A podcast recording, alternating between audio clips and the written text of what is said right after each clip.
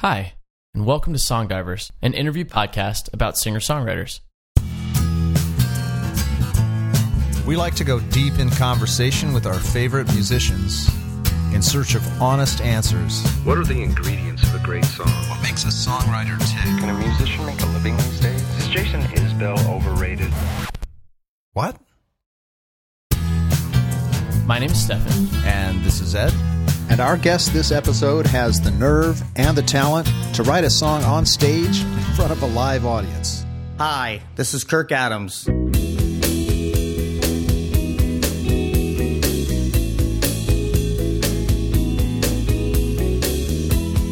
Itching for answers, scratching for change. The things I believe in are causing me pain. Hold you forever, I won't ever leave. Sacrifice anything to get you to see. I'm queuing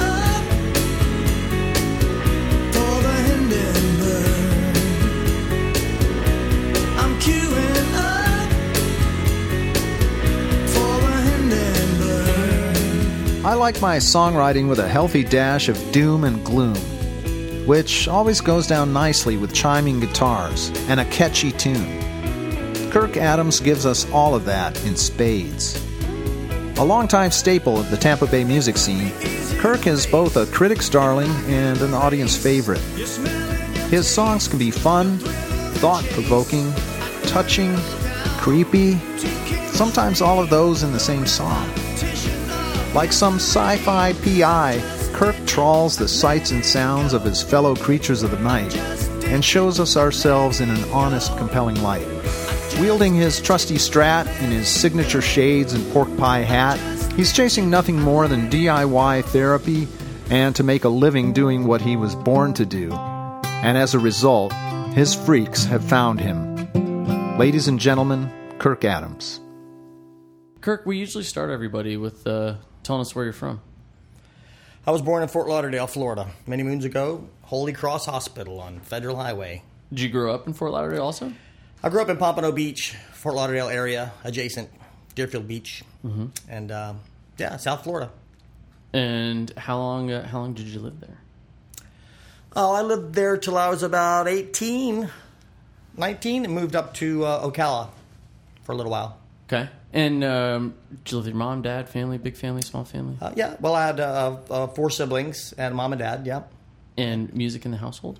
Yes, they were all musicians. Uh, uh, my second oldest brother was a guitar player, and uh, my brother uh, below him was a bass player. My sister played keyboards at the time, piano as well.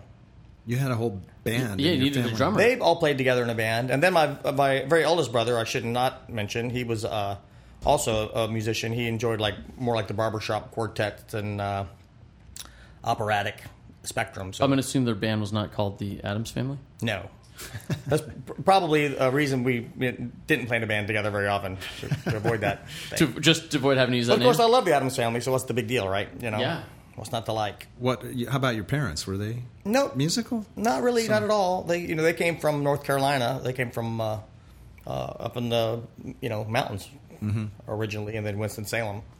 And um, so my mom knew some sort of folky tune stuff. Doug would play guitar, and she'd sing, you know, "Little Rosewood Casket," and she'll be coming around the mountain when she comes. And Little Butcher Boy, Rosewood stuff like that. Casket. but like not really. That Yeah. kind of lays the groundwork for the the whole feel of all your songs. That and you said they did some time through Salem too. Yeah. I'm- Well, there you go. I'm go. feeling a theme. Yeah. See it all? There's a big thread. We're going to find that thread today. That's interesting. The parents that weren't necessarily musical or, or playing instruments, and yet your whole siblingage, uh, you guys were all musical. Yeah, I blame Doug specifically because he's the one who sort of you know decided to play the electric guitar. He's your oldest brother. He's the second oldest, Second actually. oldest, Yeah, okay. and uh, you know had the long hair and You think it's the just the record collection. climate of the day, like the the Beatles, Elvis, whatever, like had him hooked, kind of like I think so. yeah. Not just Beatles, but you know, The same reason everybody we know Yeah. is a guitar player. yeah, I think so. you know, my, my brother was a big fan of Rory Gallagher, uh, the Irish guitar player, and a lot of other people too. I always point to him because I feel like he he gets underrepresented. You know, you know, That's Ry true. Cooder and uh, you know all kinds of, of those kind of players, and not to mention just the regular rock and roll dudes. You know, so yeah, all that stuff was in the house, and all that stuff I listened to uh, subliminally to some degree. I was thinking about it today because uh, all songwriting conversations come around to the Beatles at some point, and I can remember listening to the Beatles a lot when I was little, but I didn't really. It wasn't like you were. Uh, listening to them. I mean, they were sort of hap- it was sort of happening to you, you know. And then I remember like w- when I was older and I started like really kind of starting to dig back into the tunes, it'd be like, oh wow, this is really cool. This is really strangely interesting. Before it was just in the air like oxygen, you know. Well, it's an interesting point that you make because I was thinking about that too, reading kind of some of the, the forward before the show um, and some of the stuff that you mentioned about influences. And I think guys for different generations, your guys' generations, like that's probably true. For me, it was hearing other people playing that had been influenced by the Beatles. You know what I mean? It's like I Yeah. knew about them, I was listening to them, but it wasn't like, you know, it wasn't this huge cataclysmic shock like some of those bands were when mm-hmm. they were really first hitting. You know, and you've talked to me about that before. We talked about it on the show, like what a thing that was. You know, and I, my generation generally doesn't get to experience, didn't get to experience that sort of thing. So we're we're being influenced by it through you guys. You know.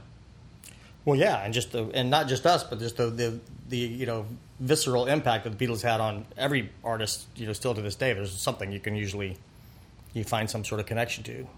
So yeah, they did they're- did a lot of work a lot of the work themselves. They did.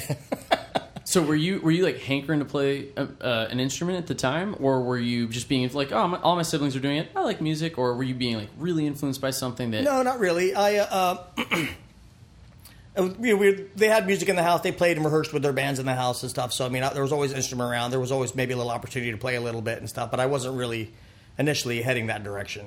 You know, I was pretty young. You know, uh, and uh, it wasn't until later that it just sort of just started to happen, and you know, it became a, a viable way to make money, which was you know a surprise.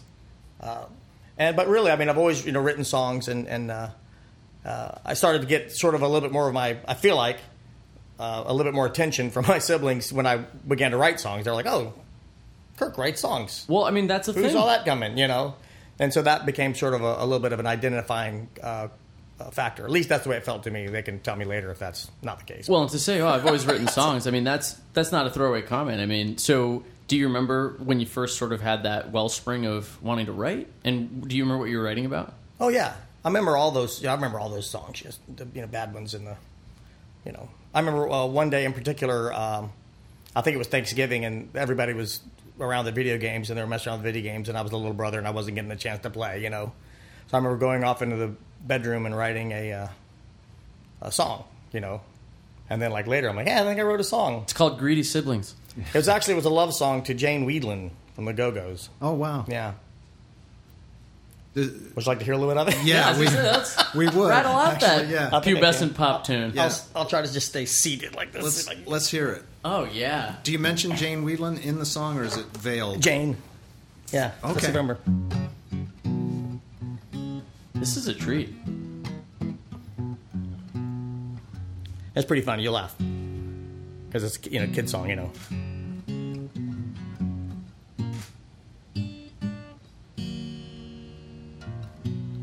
Yeah, it was kind of fun chord progression though.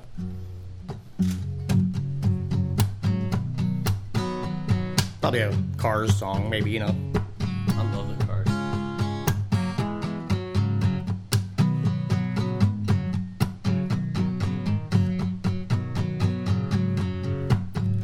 I don't know you, but I'd like to know just what it is that makes you go, go, go. I saw you dancing in the video, your face so alive and your eyes aglow. Jane, please let me explain. I'll never be the same since I saw you since I saw you. Jane, please let me explain. I'll never be the same since I saw you. Since I saw you.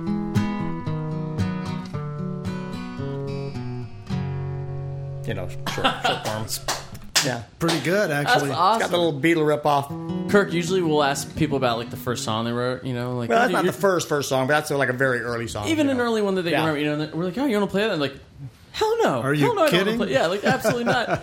That was great, man. I forgot how high I could sing when I was you Maybe know. Jane will hear that 12. and kind of like respond like somehow. Yeah, I don't think she would be interested though. I just uh, read something about her. We'll ask her when she comes on next week. Yeah, please do. Make make sure I'm here. You know, you know, Buddy Kirk was here. Yeah. I recently read like, something about her. Is she? Here's Skylar uh, and here's Kirk, just standing around. Is she a D'Angelico Guitars? Uh, Artist? I think so. Really? She's on my list. That's a weird I'll thing check. to know. I'm gonna check. She's on my list. That's a weird thing to know. Well, Well- we'll tell you about it later. Yeah, please do. So- So make sure you play her that. Me Helen, like a badger. So Kirk, you're you're like early teen years writing that. It sounds like Yeah, that's awesome. I wish I could write like that now, and I'm in my early 30s. So that's awful nice. Uh, it was uh, it, it sort of that started me on the path of uh, of being what was different about me. You know, like what I what I, what I, be, what I was going to be. You know, and of course I went through a lot of life just you know uh, you know playing music for a living, but uh, always writing and always trying to uh, to get better at that and and uh, focusing on songwriting and you know like I've- like I've mentioned before, it's you know a lot of therapy for me to write about stuff and get it out of your system. I I, know, I read that all the time. I mean that's not like a new thing you know for songwriters, but no, but everybody does it differently. yeah, you know. And I don't really write to write a hit, which of course has always been probably a you know reason among the thousand reasons why I'm not a wealthy man. Well, Were you a, a writer in general? Like, did you have a journal and, and kind of jot things? I was things to say you're being or- cavalier about that, but I think that that's actually a big topic. You know, like Yeah. writing to write a hit versus writing because it's something meaningful and authentic and real. And like, why? What makes a hit a hit? Right? Is it because the human brain hears the specific chords, or is it because they relate and they get what you're doing? you Right. know? Well, I think that there's a an industry that is in charge of trying to figure out how to write hits called the music industry. There are algorithms yeah. for that. Yeah, So- they actually are you know trying to figure that out. It's called the marijuana industry. And uh, yeah, I don't know. I mean, I, I, there's no answer for that. I mean, everybody deserves a, a living. You know, how you write songs, things you want to write. Just to me, it's never been anything that's interesting to me. If you wrote something and it happened to be catchy and good, to be like, well, there you go, you got something. But I mean, anytime I've sat around and tried to write something, you know, catchy or good or a, or a hit or something, is like it's just terrible. You know, it's just a terrible thing. Well, I don't you know if that's a fair representation too. I just, we should probably say too that you know we've seen you play a bunch and we're really familiar with your work, and I wouldn't classify any of your stuff as not catchy. You know, Oh, nice. maybe maybe some of what you feel like is uh, like unconventional lyrics or unconventional takes on things, which I could certainly get. Um, but there's a lot of really catchy stuff that I'll be humming for days after. Oh, that's you cool. know, Yeah. um, so, I, but I think that's important for people to note too, because you're you're being you're being very casual about like, oh, I've always written songs and like, but that's to write that early on. Um, and then you mentioned too that it was a viable way to make a living. I'm curious too. Were you making a living playing original stuff out, or were you covering stuff? Oh when no, you first started. you know, out? no. By and large, you know, the the, uh, the money coming in was from you know cover up bands and rock bands and you know all the different styles of music that you know went went through the years. But uh, but always writing, you know, in the background, always recording and trying to do stuff. But really, I mean, it's been in the the more recent years that there's more opportunities for uh, independent artists to get music out there, and uh, and uh, you really don't have to write for the big leagues, I think, as much as you just need to be authentic about what you write, and you're going to find the people who like your music. I have a friend, Tom McWilliams, who uh, did pretty good in the music industry. He, you know, worked out of the Miami Sound Machine and and uh, all the things that connected with that. And he has a blog where he talks about music, and he talks about finding your freaks, which I thought was just a beautiful way of putting it. He goes, you know, you just need to like be authentic to yourself, do what you do, and find the, the freaks, the people who are freaky about what you do, and that's the best way to be successful. And he's done well, you know, so I believe him. Well, and, uh, the internet allows you to do that. Absolutely, So- which it was not that way in the you know even 20 years ago, really. No, but it's but it's funny how the pendulum swings, right? Because now you have access to all these people, so they can hear you without you touring to them. But now there's so much stuff; it's like you can't hear anything, you know. And you can, but there's just so much noise to cut through. Well, it seemed like there always was, but I mean, I'm sure there's obviously there's more noise now, but there always was like you're waiting for the song to end for the next song to come on the radio, you know, the one you wanted to hear, you know. Hopefully, they'll play Bohemian Rhapsody after the next song, you know. Right. Well, you'd be waiting a while for the next one if you don't like Bohemian Rhapsody. yeah, yeah. Well, it was worth the wait. I can tell you that. Mhm. I can remember hearing that and, and being pretty blown away. Big Queen fan. Uh, I, I think that I find these things out once again as I get older. I, I was a real fan of A Night at the Opera album. Like I didn't buy every Queen album. I didn't really buy anything at that time anyway. I was you know I was listening to the hand me downs as it were. Yeah. But uh, that album, I forgot how how well I remember it. I mean, I would know every song on it. I know the you know the track order. I mean, I must have liked it, you know. but I would never like it. You know, I was in high school, said, "Oh, I'm a Queen fan." Like, it probably wouldn't come up in conversation, but but I clearly loved that album. I loved um, ELO's uh, El Dorado. Mm-hmm. I thought that was a great record. I remember listening to it all the time. And once again, probably uh, in my years, I wouldn't have said, "Oh yeah, I'm a big ELO fan," you know. But when I think back about like records or things that calm me or make me happy or things that I remember really enjoying, it's a weird little cross section. I loved um, Electric Warrior T Rex. Oh, my gosh, it's yeah. crazy about it, you know. I learned a lot about that in therapy because when I would go into my therapist, she'd be like, you know, what you know makes you relax? What do you enjoy? You know, like if you're going to go on a plane trip, what would you? And I'm thinking like, well, I think T Rex is Electric Warrior. I like that. I think you know you're like you're, you're trying to figure out like what would actually like get you to a place. You know, and, and those early records uh, do that for me, and I'm, I know they do for everybody. It's a phenomenon when you play music for a living that everybody wants to hear the music that they listen to growing up. You know, even if they're you know, 40, 50 years old. And do you think that's because it's just it's because the music is that good? It's the staying No, power of a song, or I it's honestly nostalgia? don't. No, I think it's a, I think it's nostalgia. I think it's a connection, and uh, uh, primarily because I think people. If you, I'm, I don't really mean to pick on music now, but people are going to do it for music now too. You know, it's not there's anything wrong with music now. I, I'm not like one of those guys who you know who's going to do do on on modern trends or modern music. And there is such an opportunity for different styles of music and different places to find music. Everything from you know Jason Isbell to contractually obligated to mention Jason Isbell, by the way, at some point in the conversation, Sorry, or uh, you know, or somebody on the R. Kelly spectrum or whatever. I mean, like there's a, there was a wide variety of music for everybody, and there's a lot of good music going on. But there's a lot of cool independent music, and I do, and not even selfishly, but I do wish people would delve uh, more into the local scenes of music and be more supportive of, of local original artists because that's how you make a scene. That's how you make a cool community and a, and a you know if you ever want to have another grunge scene again or or some kind of a thing, it's got to come from you going out and supporting local art. You know, that's a really interesting thing. We haven't got to talk about this much. Ed and I've talked about this some, but I'll talk about this with some of my friends once in a while. But as I've understood it, uh, you used to go to a venue because you knew the venue would have good music, you know? And the venue would pay well for that band to be there because you were a good band and you're performing, and like that's what people were used to. Now, and I remember being in college and some of the shows of my buddies in bands that were just starting out, like you're basically paying the venue to play and there's nobody there unless you bring them. You know, you Yeah. become the micro marketer as the band, and like that's that's changed. So I think there's a little bit of a responsibility of a community to work together to help do that, right? Like, yes, you should seek it out, but I also think that where do you go to find it? You know, like you have to know the venues, and you have to start to trust your local venues. That I know that this place brings great bands, or I know this band really well, and I can trust they're gonna have a good band with them. You know, which is part of why we're doing this. You know, Yeah. we want people to know about great acts in this area. Um, Nice segue.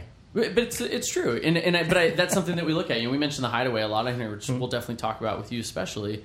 Um, but that's one of the reasons we the, the Hideaway is so well thought of. Even by the national acts that come through and do this show with us, they mention the Hideaway, even if they haven't played it, because they know about it. That's super nice. You know. Yeah. Um, but I think there's other ones too. Paper Crane's a newer one that you know is, is starting to get a, reputation that people are starting to know. You know, Crowbar and Ybor City, um, and that's true of venues all across the country. You know, um, but I, but I think to your point about local music, and I'd love to hear you talk about this. Um, there's a I think there's a venue responsibility there too for people seeking out places to see music as well as those local acts. Yeah. Well, I mean, I'm sure, like like everything, it takes a, a village, right? You know, everybody's got to be pulling their their way, and you know, the people got to go see music, and musicians got to be making music, and venues got to be having music there. You know. And uh, another thing I like is uh, I know a lot of uh, the local bands have artists do their uh, flyers, like local artists and artwork and stuff like that, and all that ties in, you know, to their merchandise, and it helps to make a scene, For sure. which I think everybody wants to be in a scene, right? Yeah. So growing up, were you thinking about that? Were you like you're you're you know yes, music's a viable way to make money. Oh. You're starting to write songs, but were you thinking like I I'm going to be a songwriter? Like I know this. Uh, were you thinking of? I hit a point where I, you know, where I knew I would always write songs. I hit a, I had a very small uh, window of time where I was, you know, trying to like actually make it into the music business, uh, and uh, I did everything pretty much wrong. You know, Uh, like I- as as a song, like as a songwriter, Yeah. yeah. songwriter. Yeah, in my opinion, especially in retrospect, you know, and I was just younger and I was, you know, kind of a, you know, dick. You know, I didn't, I wasn't really listening to anybody. You know, I was writing songs. Advice wise, you mean? Yeah, not really. I mean, Mm-hmm. in retrospect, more like at the time, I wasn't sitting around being a dick or thinking I'm Mm-hmm. a, such an awesome dick. you know, it was more like when you look back, you kind of go like, why did. I not listen to anything anybody told me about what how to do what I'm doing? You know. But I think I felt, you know, vindicated as uh, uh, the downside of being an artist. I kind of felt vindicated, like, hey, man, this is my thing. This is how I write, and you're not changing a word.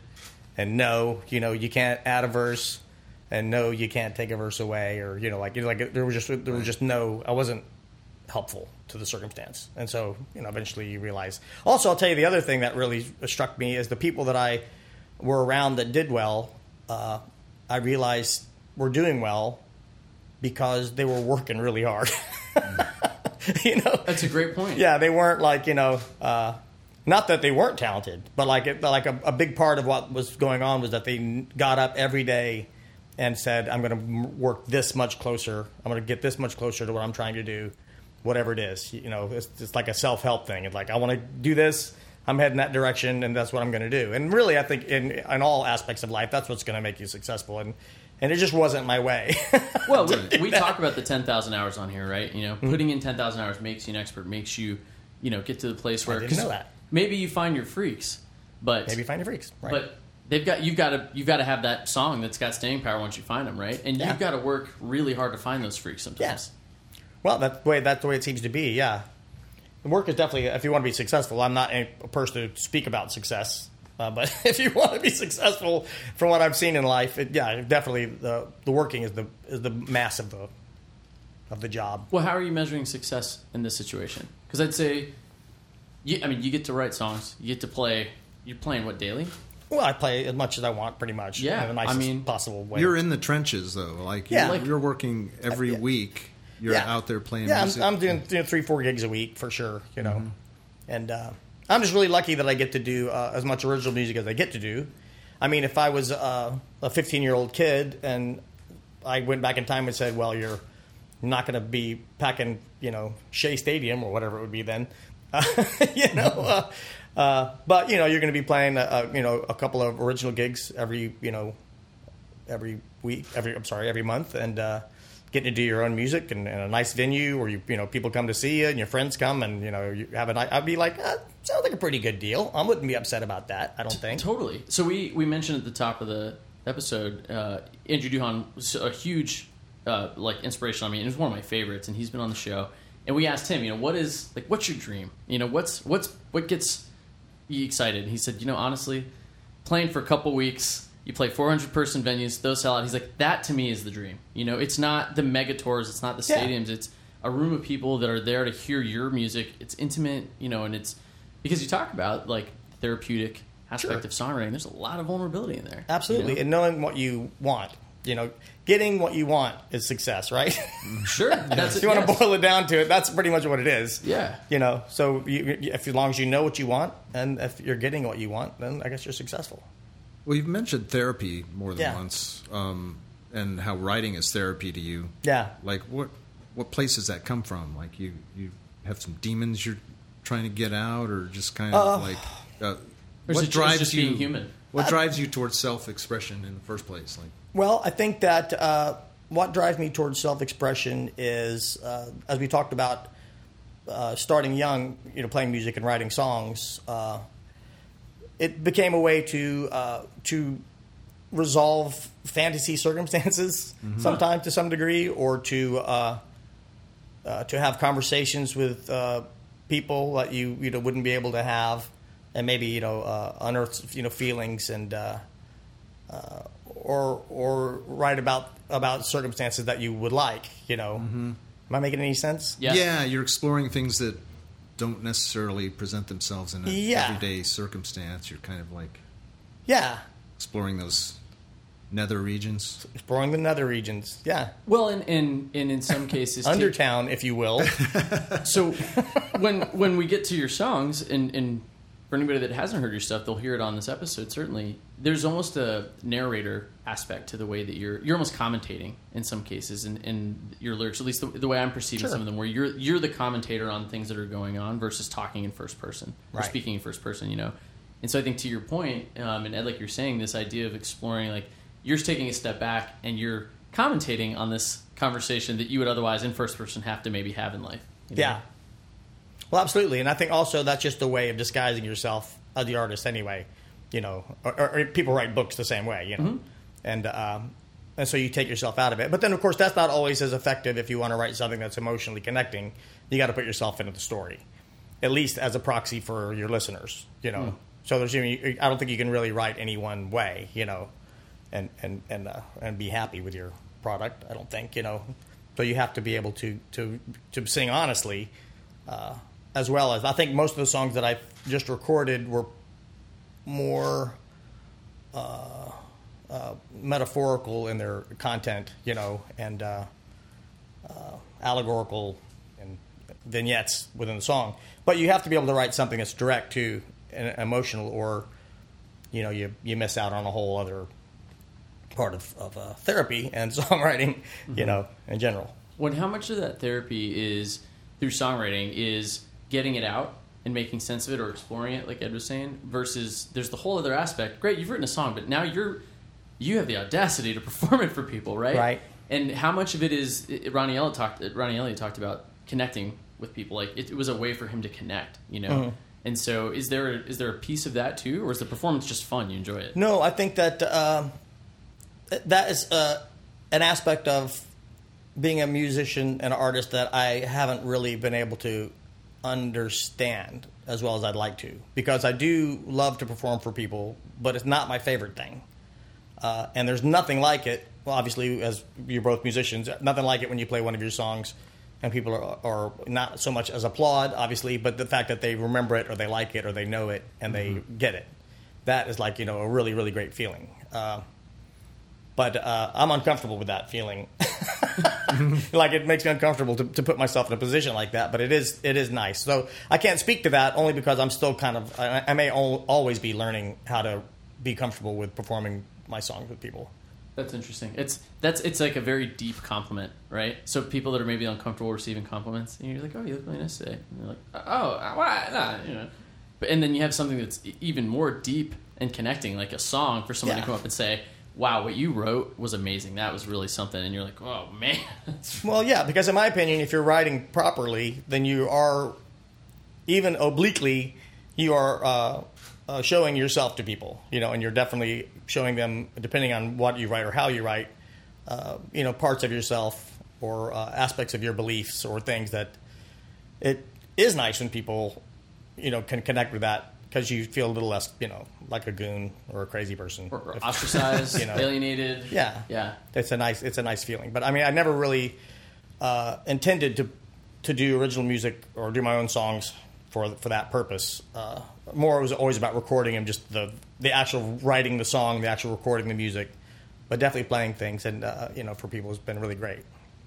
When you do, uh, so you have three or four albums now of, of material, and do you think each one is a kind of a reflection of that the time that you're writing, or, or you think in terms of a collection of songs? I think usually it's one of those things where uh, it is in retrospect. I'm always thinking about grouping the right set of songs, and I'm always omitting something that I think doesn't fit with, with what's happening. You know, with, with the with the album. I don't always have a like a like a theme in mind, but usually something presents itself. For, you know, for the, are you thinking for the listener or for the way you want to present the songs and remember them having come out for? I really am just trying to. Um, in the case of making an actual album, I'm just trying to to make a piece of uh, a connected piece of work that uh, makes sense and uh, and uh, some kind of internal logic to it. Uh, and I think sometimes that just happens because the songs that you omit, and the songs that you include, you start getting a, a theme. Just sort of happens naturally. You know, what what goes together. I think it's interesting that you we were talking about um, your earliest album that I'm aware of is Little Elevator, Mm-hmm. um, which I think is from 2005 or something. Is it is that so. about right? Yeah. And uh, you mentioned that it's kind of a downbeat album, but I'm kind of drawn to to stuff like that. And some of your your favorite songs for me are on that album. Yeah, I really like it too, and it was funny because it was um, once again sort of like in retrospect, I realized, wow, these are. I think other people's reviews. I got. I remember reading somebody's review, and they were like, you know, Kirk Adams' Dark Night of the Soul. You know, I'm like, really? And then you're like, well, I kind of get it. You know, I'm kind of drawn to that stuff anyway, like Pink Moon by Nick Drake. Oh, yeah, you can't beat it. Beautiful. albums. Yeah. You know, and it's like he was Well. clinically depressed and kind of you know like barely barely got that album into the microphone. Yeah, I think there's something about uh, obviously back to the therapy aspect of it. There's something that you're. I think if you're uh, that kind of a artist, that you're just drawn to do it. You know, and with that record too, something that I found to be interesting about it to me was I the, one of the only conscious things that I tried to do with it was I tried to eliminate as many influences, uh, obvious influences as I as I could, and it c- comes out kind of a sparse, strange sounding record where I just took whole parts of the arrangements out. Are you I- saying that you recorded them and then later decided like, to leave them out? And No. you, you mean in terms of production when you say removing influential type things that Well, people might note, or production- even in the writing? Well, I, I, I, I, not only production but also songwriting uh, uh, y- y- tropes. There, I use the term, you know. But like, I like I would, some of the songs are like uh, just a couple of verses, and and that's just it. I was like, there's nothing. that's all that needs to be said in this case. I don't need to go to the relative minor for a middle eight. You know what I mean? It's like it's here. This is the what I have to say, and this is all I need to do with it. You know. And if I threw in some Beatlesque harmony, I'd be like, mm, I'm not going to do that. It's going to have to go because you're going to hear that and you're going to think Beatles. You know, like I was trying to kind of do the opposite uh, of of what I expected people expected from me. you know, I was kind of I, I can call I called it a deconstruction. I don't know if that's the, the correct artistic term, but I was kind of deconstructing the songs and the production and trying to make it something that. Uh, uh, was you know ultimately interesting for me to listen to and and something that I, I thought was different. Would you play one a song off of that album for us? Like, Sure. what are you going to play for us? Well, I think I'd like to play the song "Lost Soul."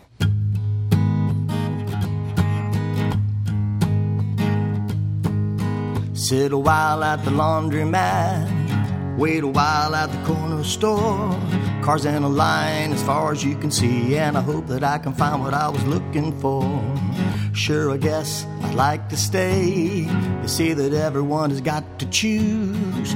If you want to walk this dying earth, you gotta put on another pair of shoes. Lost soul, you're not alone. Lost soul, come home.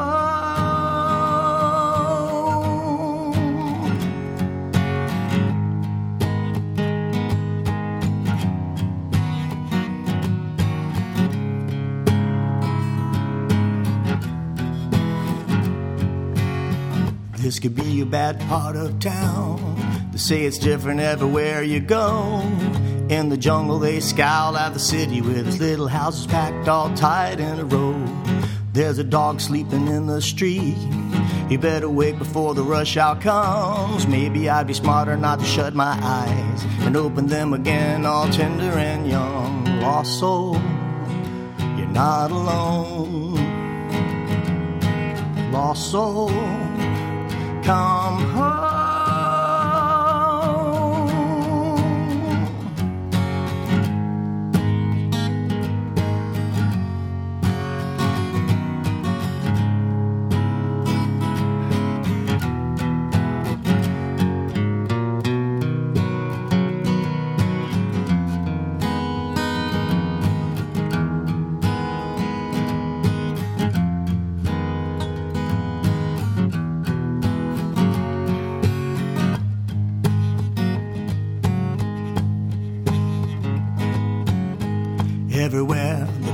Time. I'm pretty sure that it's all been done. The whole world's covered in yellow crime tape, and there's never any shortage of a smoking gun. Sure, I guess I'd like to stay to see that everyone has got to choose. If you want to walk this dying earth, you better put on another pair of shoes. Lost soul, you're not alone.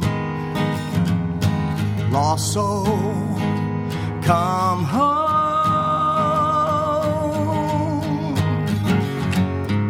Lost soul, you're not alone.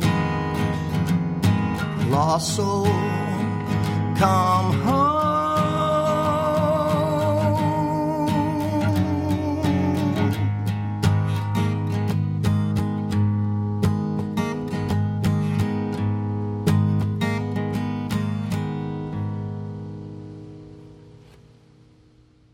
Yeah, that's one of my favorites uh, off that album and, and by you in general. Like, I appreciate that. That's, you- that song uh, is funny because like, the first attention it ever got was like on uh, a couple of Christian radio station, uh, like uh, internet stations, of course. Obviously, you know, uh, you know, playing it. And it's funny because it's about uh, reincarnation. yeah.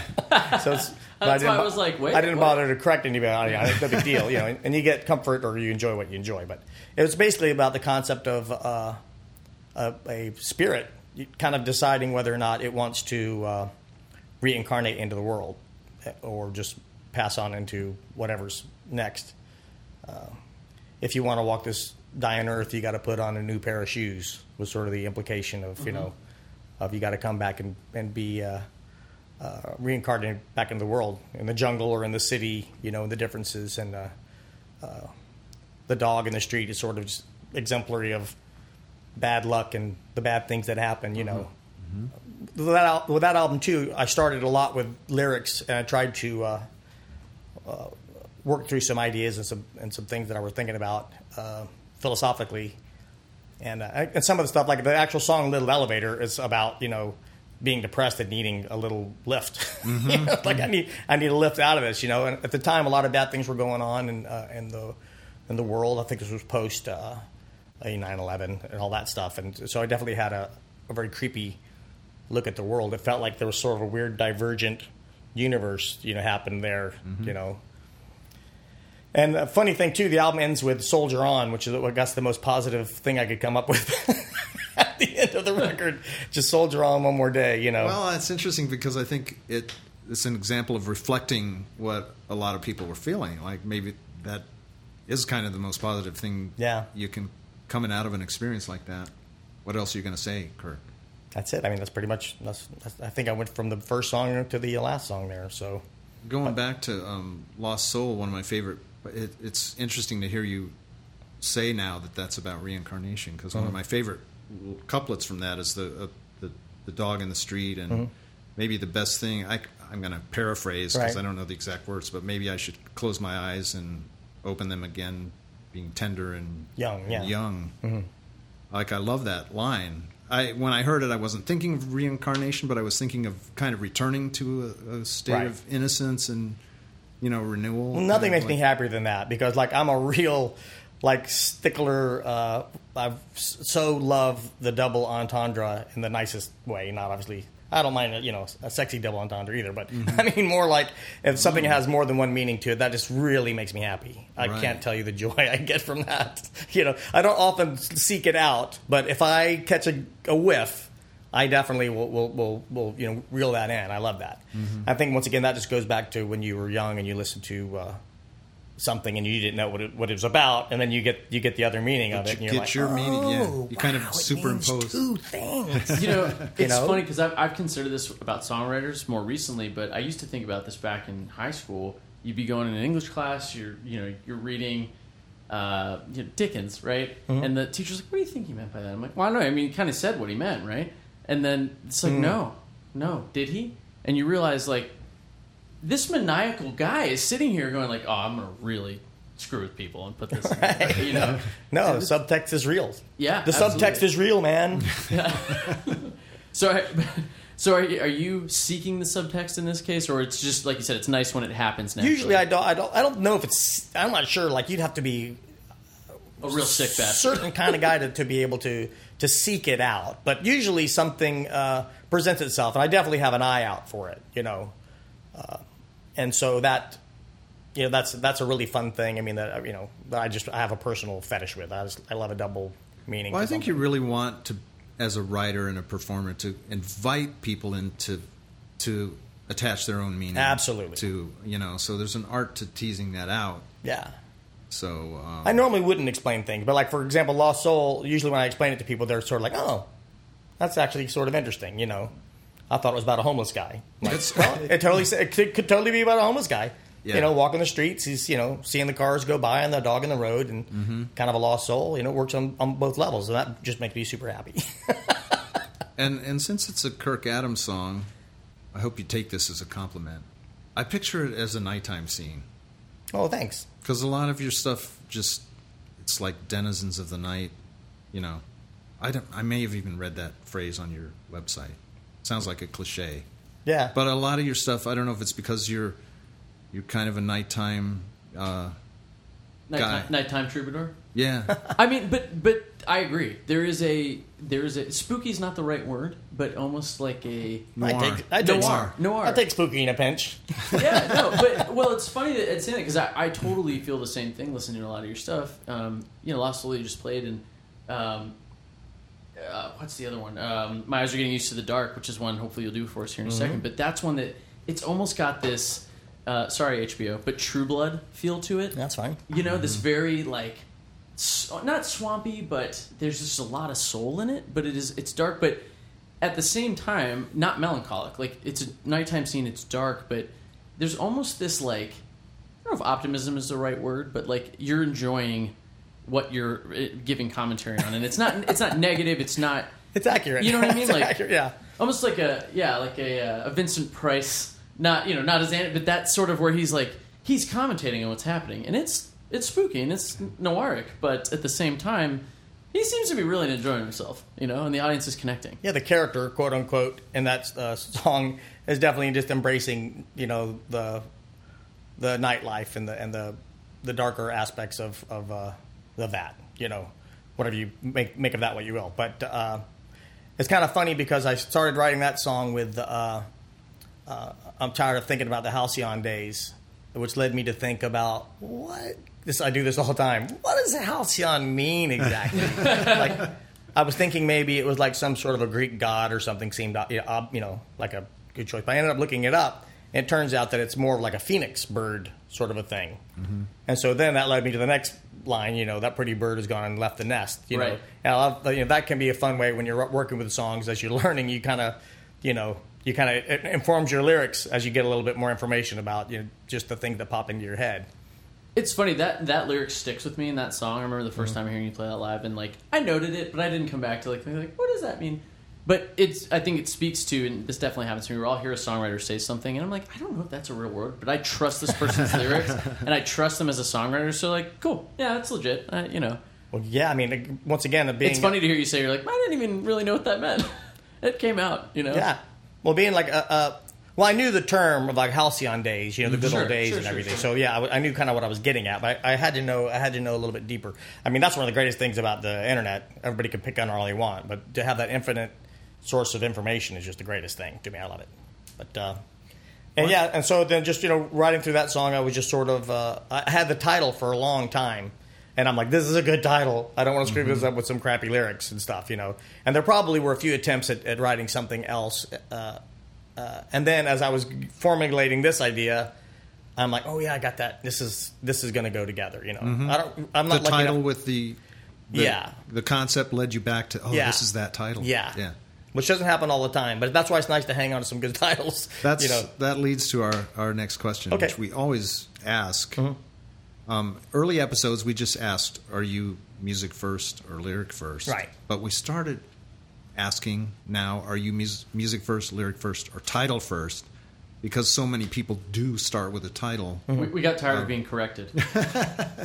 Do some a lot of people start with titles? yeah, Yeah. which kind of surprised us um, It's a latter day development for me too. I think. okay because it used to be I, I would like uh, like the song Jane. You know, it was just a matter of sitting with a guitar, and just everything kind of happened all at once. You know, with an idea. But I find that for me, uh, historically speaking, lyrics uh, were always the struggle. And so these days, I would go so far as to say that even though I do write from uh, titles sometimes, as I've just proven, uh, but I, I often write from lyrics these days. I start with, with like a feeling and an idea of where I'm at, and I start writing, and then usually uh, a, a title will present itself. In this particular case, I had a title sitting around, but I didn't actually write it to that title either. To, to be fair, you know. Do you keep a list of titles? Like Sure. You think, oh, that's Yeah. that would make a good title. Yeah. Yeah. you know, I mean, like people make that joke about you're out in a bar talking and you laugh about something. That make a great song title. It's like I'll put that away. you know, You're If it- not if it- above stealing that if you're having a conversation with somebody in a bar. Yeah, You're like that's terrible. See the no little eyes gonna- bright no one up, would you know? ever like that. But like you know, that's I mean, now. uh, that's just an example. But I mean, the same thing can happen just driving down the street and you see a you know a guy walking under a bridge and you're hit by like something. You know, what I mean that that that can hit you as, as a title and you put that stuff away. I mean, that's that's just the craft of songwriting, which is you know everybody approaches a different way. Stan Ridgway is that his name From uh, um, from Wall of Voodoo? Wall of Voodoo. Yeah. I think he uh, uh, said in an interview that he's one of the guys. I can't remember what the what the the art uh, uh, is, but he would you know, take just words he liked and put them in a Mm-hmm. Crown Royal bag. cut them up. Yeah, and just draw them out and Yeah. you know, oh look, Mexican radio. I've got a song. You know, Yeah, I think that's from the Surrealist movement. Oh, yeah, So well, one of those sense. guys, Andre Breton or somebody Yeah. like would do that. Automatic writing, they would call nice it. to have a smart guy around. It's it is. That's why he's here. Yeah. He's here. Yep. I needed to bring the IQ up over uh, over double digits. Well, that's what I was getting at, though, is that there's a lot of ways to the craft of, of writing songs and the way you get to it. I mean, there's, there's so many ways to do it. Stevie Nicks writes from dreams, you know, Right. literally, you know. Oh, yeah, I dreamed this song, or she says it. Anyway, Pretty on the nose, yeah. I would believe her. Well, it's you know Amanda Shires. Not to go back to Jason Isbell, but I heard an interview with her, uh, Chris Shiflett's podcast, Walking the Floor, and she talked about writing her most recent record, and literally, um, uh, she would cut the lyrics up and tape them, tape them around the house, and then she like said she even moved into their closet for a while just to like isolate herself while she was writing. So it was like, oh my gosh, that's nuts! That's fantastic. that, you know. And but yes, super Yeah. super unique, and, and people write um, so differently. Yeah. I- I'm curious too about when you're pairing your now your music to these lyrics. Are you somebody that's writing music to the feel of the song, or are you somebody that can have like noiric lyrics, but it's a really upbeat tune? Well, I mean, that can always happen, but I think it has to do with just yeah where your where your feeling is. There's a, a handful of times where I may have, have like tried different chord progressions for for a set of lyrics, but you know, uh, usually it, kind of comes along afterwards because I, I can't help but. And you guys are both songwriters, so I know you already think the same thing. But it's pretty hard to be sitting and writing lyrics and not some sort of melody Yeah. or something going through your head. There's usually little something. Right. It's like, know. it's like a, somebody writing a script and not Yeah. already having an actor in mind. You Yeah. know.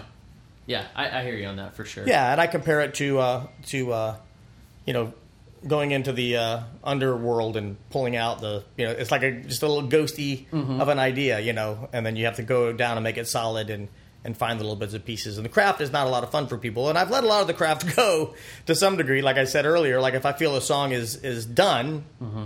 Uh, then I don't really see any reason to. If I'm making the point and the atmosphere is there, and it, and it's not a minute and a half long, then you know you feel like oh, there's enough of a song here. I don't really need to belabor the point. I've said what I have to say. Right, because too often you Yeah. overdo something as an artist because you're so self-critical, and you know it Yeah. was good, it was good as was, right?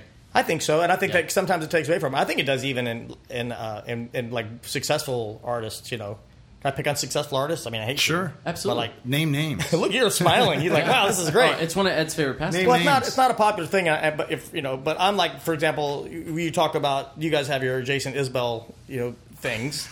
um, I'm like, just not, I've never really you really had been to a, go there. I didn't want you to go there. Oh, Like, of course. but we've gone. I uh, I'm not a big Billy Joel fan. Mm-hmm. You know, and I know the Billy Joel. I know when I hear the songs that that is a good song.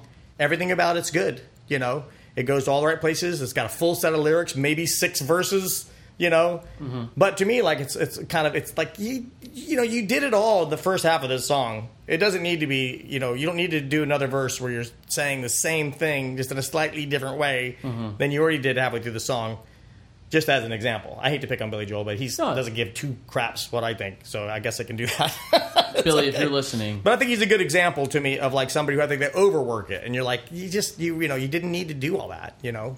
yeah, I, I, I don't know about Billy Joel specifically for me, but I can think of songwriters certainly where Yeah. I've thought that too. Yeah. And then I've thought of other ones where I'm like, you missed a verse.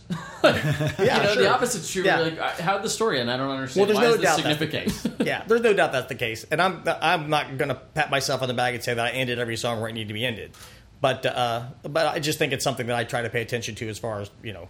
So I, I like to kind of make my point and get in and get out as best I can. well, before we get too far away from it, let's do uh, Miser getting used to the dark because it's what's one I really dig. I'd like to point out one other word to watch for in this song. Please. Uh, in, the, in the third something or verse. Uh, it's Snickelway. Snickelway. Yeah. That's, that's an invented word, right? No. No? No, Okay. it's a Snickelway is a um, a little narrow alleyway, uh, specifically in Yorkshire, England. They call them Snickelways. Awesome. Interesting. And so, uh, you know, when I was writing this this story and I was thinking about the uh, the alleyways and stuff, I was like, "Oh, that's Snickelway. Let's stick that in there." And So that- how did you stumble a, a, across that word? oh well, like a- I'd been to York. Yeah. Okay. Yeah, I've been you to- went with Gail, right? yeah. Well, let's talk a little bit about Gail and, Okay. and how you ended up in uh, in England and Scotland. And um, Okay. Uh, Well, uh, you know, a few years back, we uh, decided to move over to Scotland for a little while. Gail's Scottish, and uh, we were over there for about six months, and uh, got to play all over town. Met a lot of, of really cool people. Played in Edinburgh and uh, St Andrews, and we did a little Highland tour, and uh, went back and forth for a while to Scotland. You know, we got some roots there of sorts. Should we guess- say we should introduce who yeah, Gail is? Gail Tripsmith, right? Uh, Yeah. she's a talented musician. Yeah, she's a great songwriter and uh, and uh, Maybe you guys a lovely lass. soon. Lass. Yeah, I'll put it in a good word for for you guys. We'd for appreciate that. So Snickelway just kind of found its way into your consciousness while you were over there. Yeah, Good. yeah, yeah. Because you because you run across a word like that, you know. Once again, it's like a like a song title or some other. You run across a word like that, you're like, oh yeah, you know, Might that's a great word. Might not literally go into the notebook, yeah, but it's, it's well, it's just a great word. You like to know nice words, you know. If you hadn't already used it, I would totally write a song just around that word. Snickelway. if I had it, if I'd heard it out of context, and someone's like "Snickelway," I'm like, what? And then someone said, "Oh, it's British," and I'd say, I'd assume it was some type of profanity. of course, it is. It's, yeah, it's some type of profanity, like right, some sort of profanity. Yeah. Well, I don't know. derogatory. I don't know if, if I was as sharp as I might be making myself sound, but I I can see that having it in that particular line with the other definitions of an alleyway and a you know back street Snickelway, a, pe- a person would be able to uh, ascertain, if you will. That's exactly what I. It painted that picture for me. Mhm, there you go. Let's let's hear that one.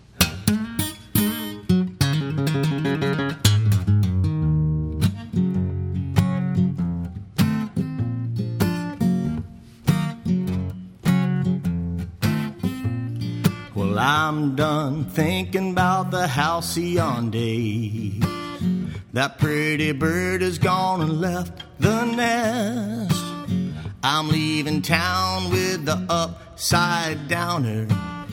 I'll build a hideout in the black earth's breast. And my eyes are getting used to the dark. My eyes are getting used to the dark. I'll drain my cup until the sun comes up. My eyes are getting used to the dark. I'm not sitting down with the front row sinners. I've lost faith in foolish sunbeaming. I call a spade a spade whenever it hits me. Shovel the dirt in my face as I lay dreaming. My eyes are getting used to the dark. My eyes are getting used to the dark. I'll drain my cup until the sun comes up. My eyes are getting used to the dark.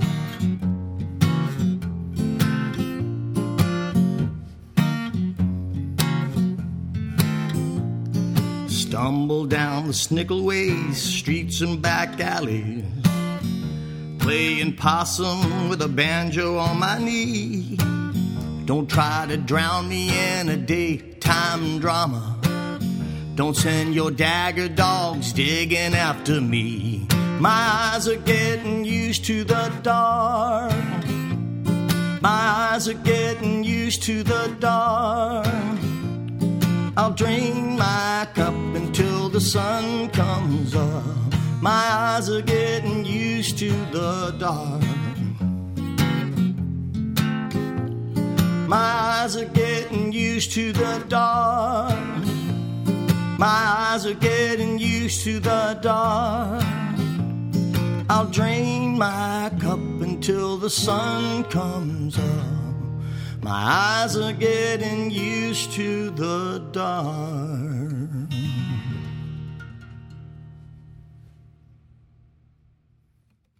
And now, a quick interlude about one of the companies supporting this podcast.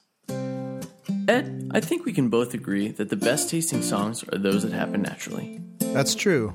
Wait, you can't really taste a song, though. That part's not. That's also true of the food we choose to consume, which is why our favorite new artist on the healthy protein charts is ButcherBox. 100% grass fed beef delivered on dry ice to your door anywhere in the lower 48.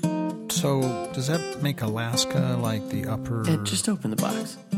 If you're into more genres than just beef, ButcherBox has you covered. They also deliver Alaskan wild sockeye salmon, free range organic chicken, Wow, there's gotta be like 11 pounds of meat in here. Heritage breed pork, and special bacon. Special bacon? Special because it's free. Use code SONGDIVERS at checkout to get $20 off and free bacon in your first butcher box. And shipping's free too. Special bacon and special shipping. That's special. Now, can you grill as well as you can play guitar? Visit butcherbox.com to order. Yeah, that, that it definitely has that True Blood feel, like I was saying before.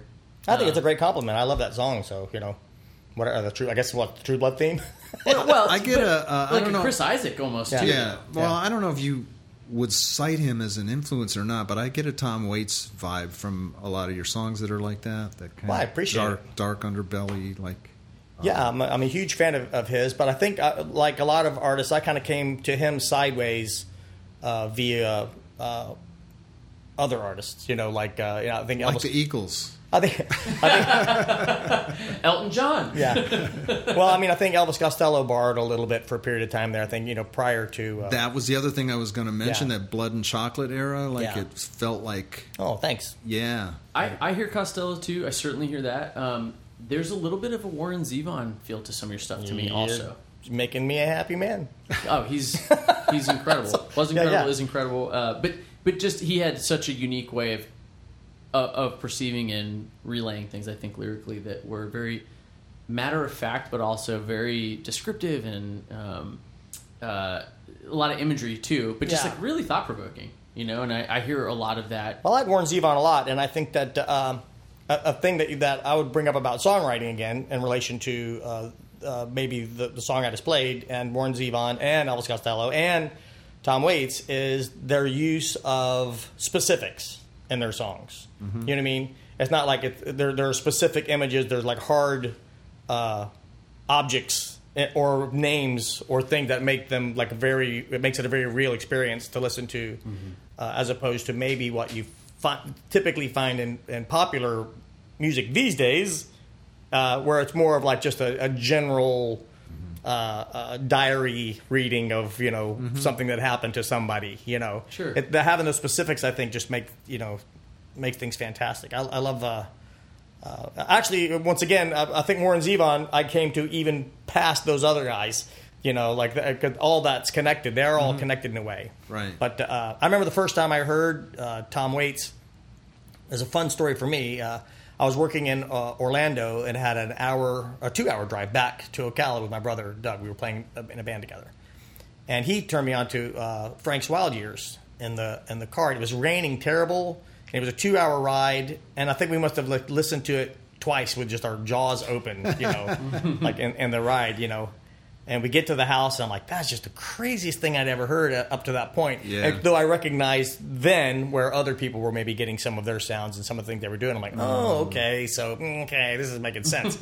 I'm connecting the dots, but nonetheless, on a visceral level, I was I was pretty moved and like I'm doing everything wrong, you know. uh, and then I get out of the car and he drives off, and I don't have my keys. And it's raining, pouring rain, and all I'm hearing is It's the Tom Waits curse. It's in my head, you You're know. in a Tom Waits song. Yeah, I just became in a Tom Waits song. But uh, that night always stuck with me because, of course, obviously, I really love that record.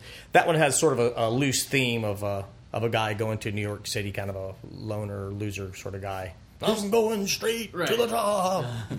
And uh, but just a, just a great section song. And one of the other things I would like to mention about all those artists, and that I would say I would like to think that I uh, I bring on, and I think also goes back to your point about uh, True Blood, is what it's really important to me about songwriting and and and uh, recording, especially too, and production is just an atmosphere. Yes. You know, songs got to have ghosts in it somewhere. Yes. You know, and so I definitely do strive and and uh, to to you know to make sure that you know I do what I can to lure them in, you know, to the magic circle. When Well, there's, yeah, there's a couple interesting things that you just talked about, and one of them is has to do with lyrical content, and mm-hmm. then the other one is is the atmosphere. But to go back to the mm-hmm. lyrical Sure. content, you when I'm hearing you talk about concrete, um, you know, examples in the in the writing, it makes me think of what when people describe a literate songwriter. Mm-hmm. You know, you you have to paint a scene.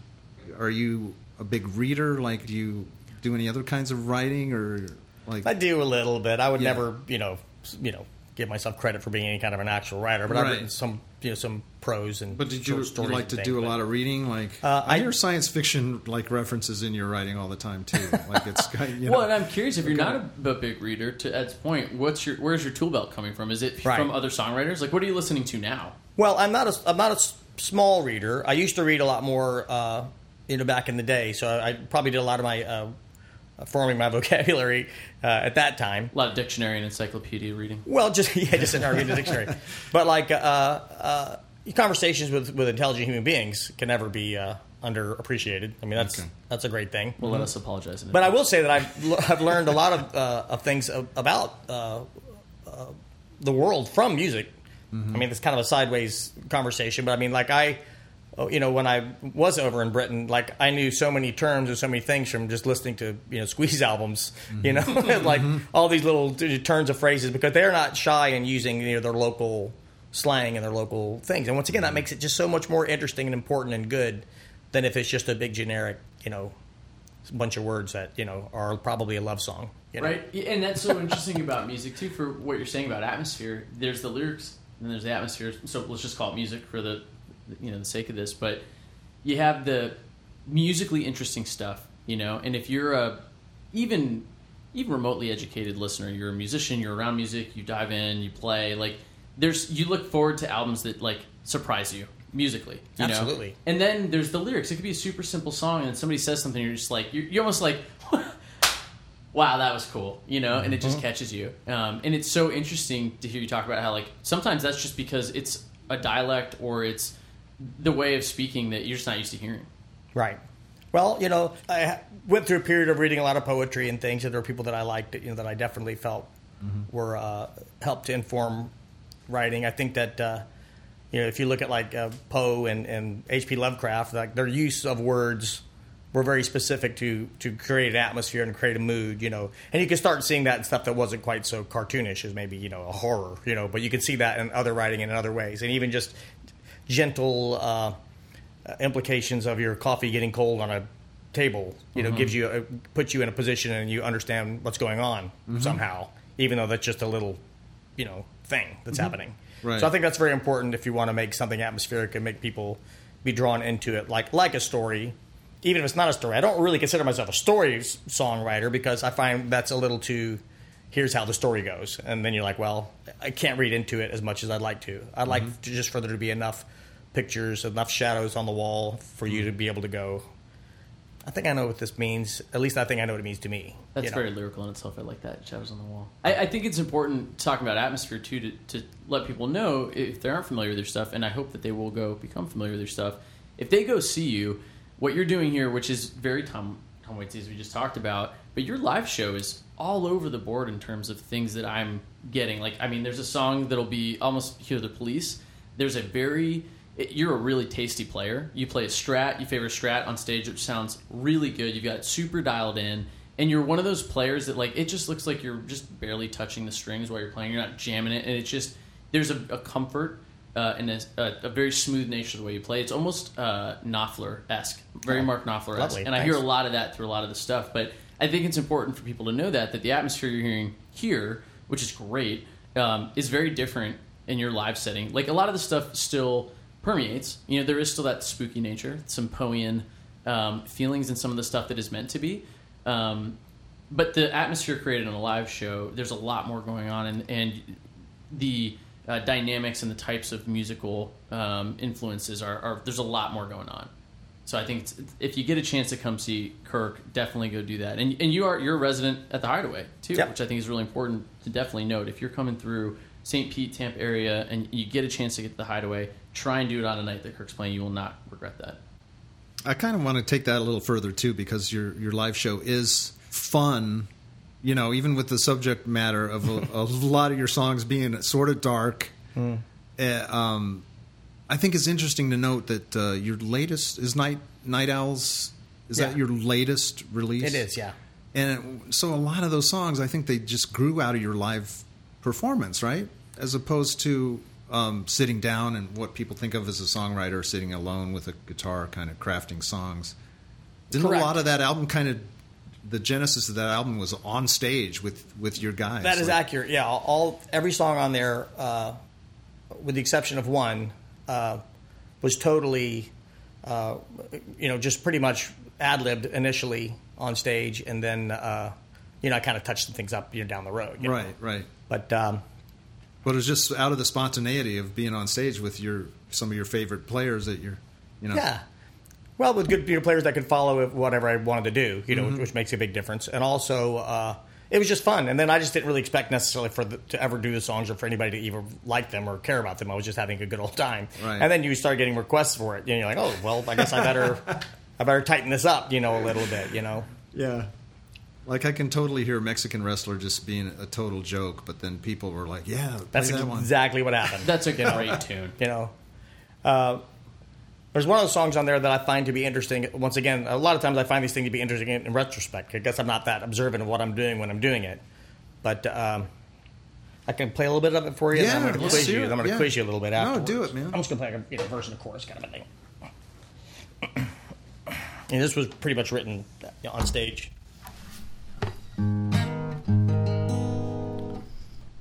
You could hurt me, and it would be bad.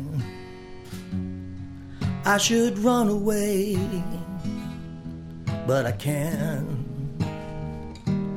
Cause I'm drawn to you. It's hard to explain. I don't really want to be, but I'm drawn to you. Yeah, I'm drawn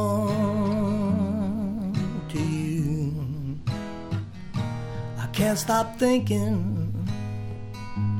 I can't sleep. I'm scared to death that you're gonna change things. Cause I'm drawn to you, and you're drawn to me. You've got to be strong now, cause I'm drawn to you. Yeah, I'm drawn to you.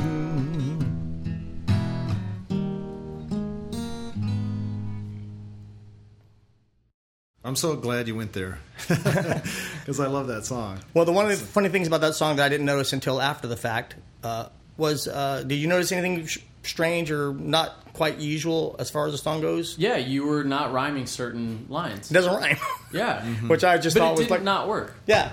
No, and I just, it- yes, yeah, it worked. I remember just like I didn't really think about it because obviously I was just ad-libbing it on stage at the time. I was just pouring my heart out, you know, and uh, and then you're like you you know you go back, come think maybe I'll clean it up a little bit, see what I can get. And you're like, it's all there, you know, it doesn't need to rhyme, but See, I wondered if it was intentional because the lyric you're talking about, like, I'm worried that you're going to change things. Right. So you change what you're, like, the audience is expecting you to do. well, I'm not that I'm not thinking that far. I was- ahead, I- but- but I, yeah, I kind of took for granted that was an intentional Yeah. thing that it's like, I'm going to throw I'm you glad off. you caught that though, because I, you know, 'cause I, I was just surprised by that myself, and I'm like, that's.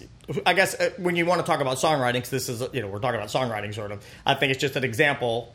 Not that it's the greatest song in the world, but it's We're just actually, an this example is that a show about tennis. No, and, it- and it is the greatest song in the world. So. It's just an Yes. example that you Yes. that once again you don't have to follow certain uh, you know things that people think you know like like a song should rhyme. You know, by and large, a song should rhyme, but it does. You, you can see that it doesn't have to, and sometimes it can be maybe more impactful because it doesn't have a sing songiness to it, and hopefully it may be more penetrating uh, emotionally because it's not like you know you don't have to do love and dove and you know Right. shove, I mean, shove the you- glove. You don't want to break the illusion. Yeah. But enough to shake you from Yeah. you know, the lethargy of what the first verse and a half did, right? Yeah. Well, if you've ever written a love letter to anybody, it better not rhyme.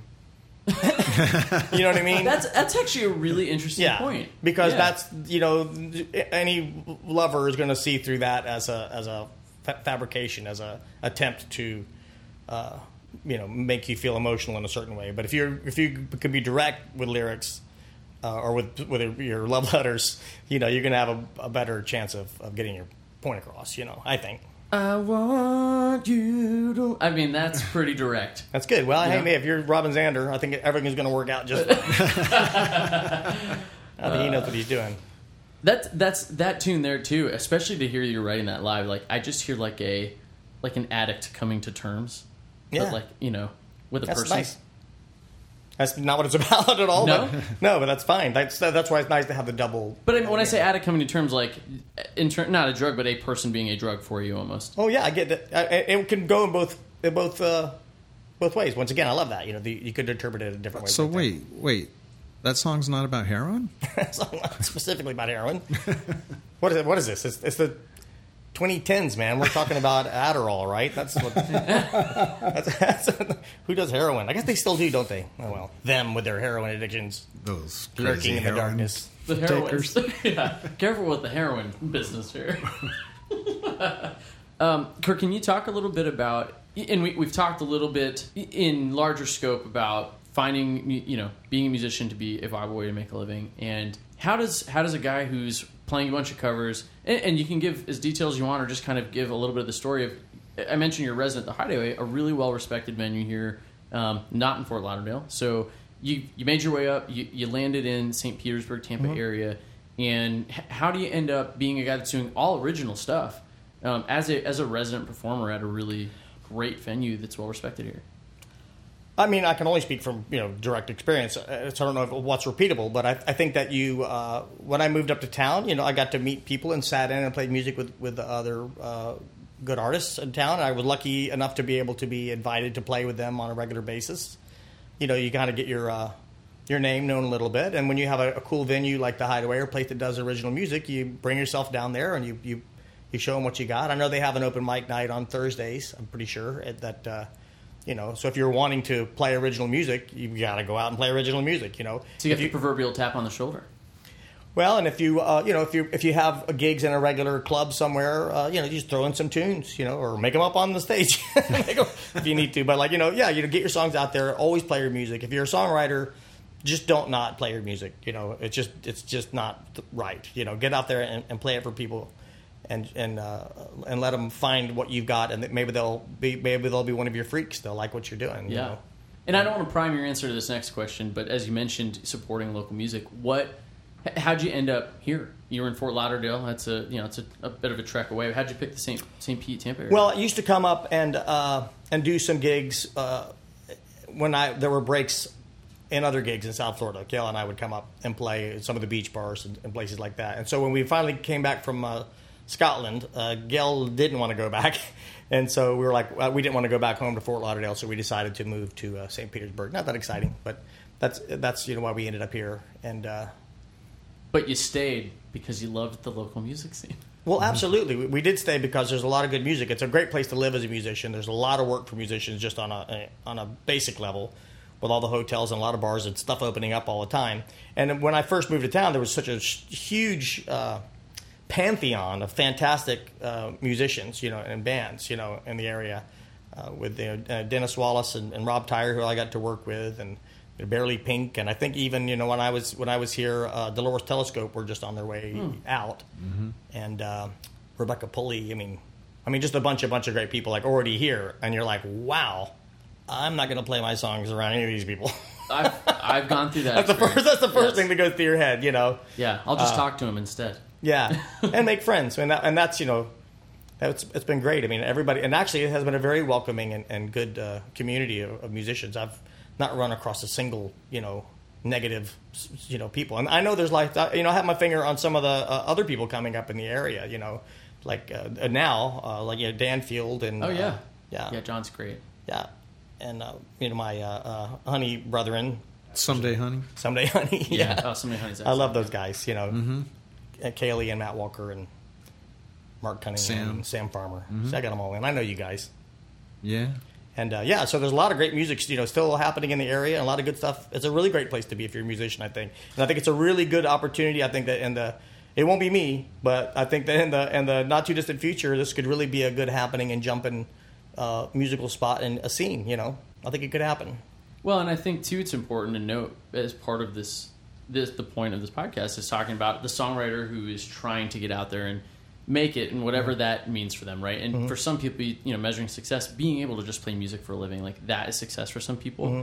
And Skylar, who is our one of our photographers who's here right now, Skylar. her and I were talking earlier, and she's talking about like shooting something maybe you wouldn't otherwise shoot because it just keeps you sharp. You're you're practicing your craft. Well, sure. And and cover gigs, although they can be brutal if you're throwing your stuff in once in a while and people aren't paying attention, they are still a great way to hone your craft. You're being, you know, you're on stage, you're getting paid to do it, you get the craft. Well, you down. learn a lot. You learn a lot. You know, And and to be able to do that and support yourself with music while you're trying to make it with your original music, that's important to know about a scene if you're thinking about breaking into one or picking. I think especially like if you're a younger person or whatever who's who's you know trying to learn more about music and trying to be a good songwriter.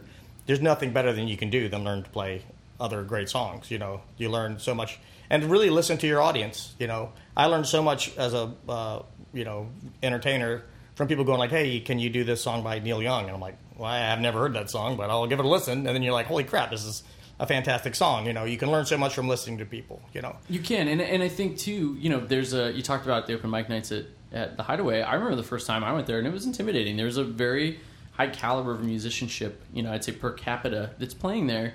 But this area, especially now, there's all formats of getting involved with songwriting, whether it's an open mic night and that be your opportunity, or there's a lot of songwriting groups too, which I think is really cool because you mentioned if you're a young songwriter, and I think that there's a forgiving nature to somebody. It's like, ah, they're new to this, you know. but if you're if you're more advanced in your years and it's harder to learn things, language, instruments, whatever else, and you show up and you want to start doing it, like that can be intimidating probably. And I think but maybe you're still you've got a unique way of seeing the world, and you have a talent for lyric, you know, lyrical execution and, and songwriting at that that degree, but maybe not the music, maybe not a great guitar player. There's still an avenue for you to showcase that, and people appreciate it. And I think there's a lot of communities where that's emerging more, and we definitely are starting to get that here. That is a great thing, and that is you. You can't stress enough that it's important to get out there and, and play music with other people. And like you say, I mean, and the, uh, you know, you never know what you have to bring to the table till you start, you know, bellying up and and pouring it out there. So, uh, and everybody's got something. I've I've done, you know, open mic things through my life, and I've been involved in a couple of little scenes like that. And there's always different levels of of skill, uh, guitar playing, or or lyric writing, or physically singing or uh, or just songwriting ability that all comes together to make an interesting time. You you, you might have a, a you know dude who's got a great smooth voice, you know, but he writes kind of simple, not so good songs, but you love you love hearing him. You know what I mean? And that's a very important aspect of being an entertainer, and making music. And then you have you know the shy chick with the fantastic lyrics who barely sings in the microphone or whatever. I mean, these are all characters. They're almost archetypes to some degree. Uh, that uh, you just got to throw yourself in with these people and, and you're going to learn from them and they're going to learn from you. It's super important. I couldn't agree with you more.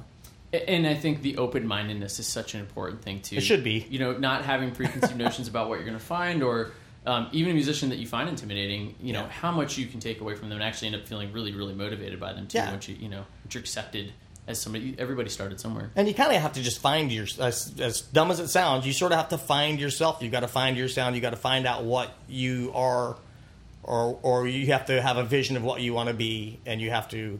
Only way you're going to do that is you get out and, and, and, and mix it up with people. Well, what's coming up for you? What do you what, what do you got going on next? Are you looking to put another record out soon, or Yeah, I've got uh, about three projects I'm trying to finish up as best I can. Uh, three separate uh, album ideas, and uh, I'm, I'm you know breaking ground. I've got some stuff that's been sitting around, sort of homespun numbers, and I'm getting back into the studio soon to do a lot of the songs that we've been doing at the Hideaway over the last couple of years that have kind of you know come to uh, life on that stage. And then I got a whole other set of things too that you know, floating around. I, I'm writing constantly. I love to write, as I've mentioned before a few times, and uh, you know, so there's always songs coming out. And I'm really happy with what I'm getting done. The hard part, of course, is, is finishing them up and getting them recorded, uh, and uh, before I retire, and I'll become a painter. You doing uh, stuff with George Harris still, or Uh, what- well, what I did the recording uh, of the Night Owls Boogaloo and Bottle Club. Uh, I did the basic tracks at, at George's. Mm-hmm. Uh, but this next time, uh, besides the f- stuff I'm doing at home, I'll be doing actually at the Hideaway. Oh, good. It okay, seems like with the way John to Kelly. go. Yeah. And uh, and I'm really looking forward to that. And then I have, like I said, a whole nother bat. Like you know, my, my eyes are getting used to the dark. Uh, is really sort of belongs to a whole nother set of of a whole other album, basically of, of material. So I'm hoping to get all done. You know, I'm, I'm loving playing at the Hideaway, and uh, I'm very happy with with what is going on. I'm really happy to be here. This is so much fun. Thanks for doing And, it, man. uh, Yeah, thanks, We're- Kirk. We look Yeah. forward to having you back once you get Yeah. to Sure. some of those other projects uh, a little closer to the surface. I appreciate that, and uh, thanks a bunch. You want to take us out with another one? How about something from Undertown? We didn't talk about the Undertown album, but I, I think it's uh, it's a Kirk defining moment. That album. You got something Well- from that one? You want to? Yeah, the, uh, Undertown was uh, is sort of a, a loose theme of uh, of the, the sort of underlying things that control us in a strange way. The lies and the, the perceptions of things, uh, our subconscious uh, uh, ghosts that push us forward and make us do things. Sometimes bad things, sometimes uh, good things. But uh, the lies we tell to ourselves and the lies we tell to other people and the motivations are all kind of represented in the album a little bit. And uh, this particular song uh, is just sort of looking at the earth from a, uh, a different perspective, uh, humanity and, and things that go on here on the planet, and uh, how there seems to be a cyclical, uh, or possibly more of a, a helix drain sort of uh, thing happening with Earth and people. It's tough on planet Earth, and this song is called uh, "Business as Usual." Awesome. Well, thanks again, Kirk. We appreciate it. Thanks so much, Kirk. My pleasure.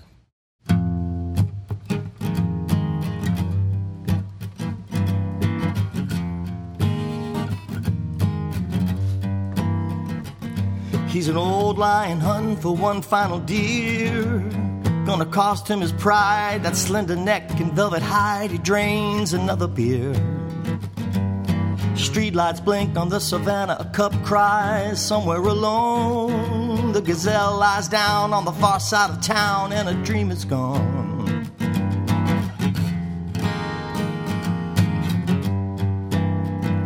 What does it mean? What is it worth? It's just business as usual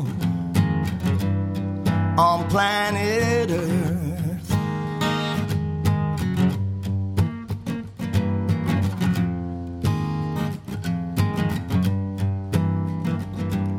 An army of ghosts, creatures of the garbage can. He the satellites in the dead of night, more memory than man. Seeking redemption, forgotten in a haunted space. In a poison oasis, a crossroad glows on a figure of eight.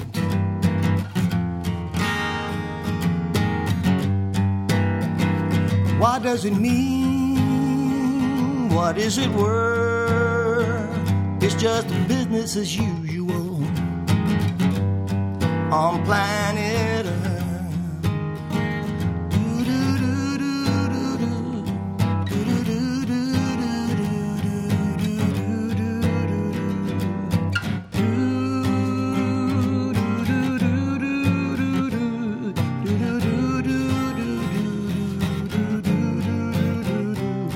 does it mean? What is it worth? It's just business as usual.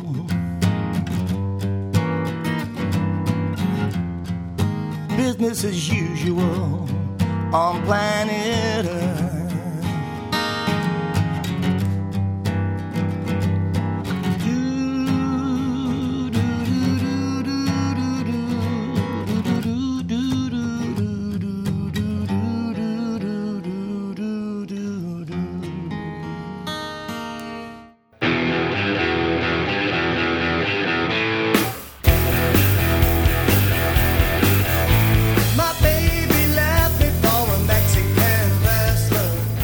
Been listening to Song Divers.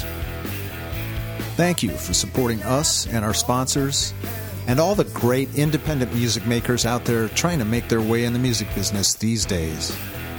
Songs we heard in this episode were Hindenburg, Lost Soul, My Eyes Are Getting Used to the Dark, Jane, Drawn to You, Business as Usual, and Mexican Wrestler. We encourage you to go down the rabbit hole of all things Kirk Adams. That's spelled K I R K A D A M S. On Instagram, it's Kirk Adams Songs. His website is kirkadamsmusic.com. You can hear and purchase his four superlative albums on kirkadams.bandcamp.com. If you live in the Tampa Bay area or you're visiting, by all means get out to a Kirk Adams gig. He plays every week, and it's no accident that his band is composed of a revolving cast of some of the Bay's best musicians. And if you want to buy Kirk a glass of his favorite black centipede oil, I'm sure he won't complain.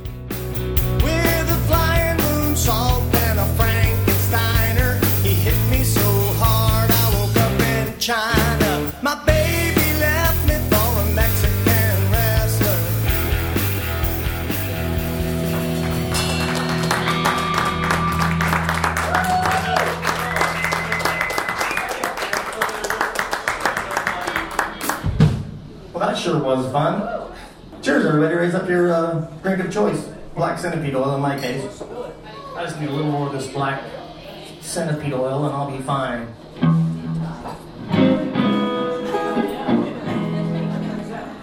Hi, I'm Kirk Adams. I love ravens and cats.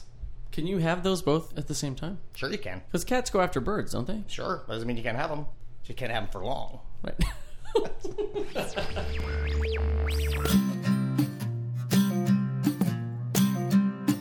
Songdivers is a production of Ybor City Records and recorded in the historic Kenwood district of St. Petersburg, Florida.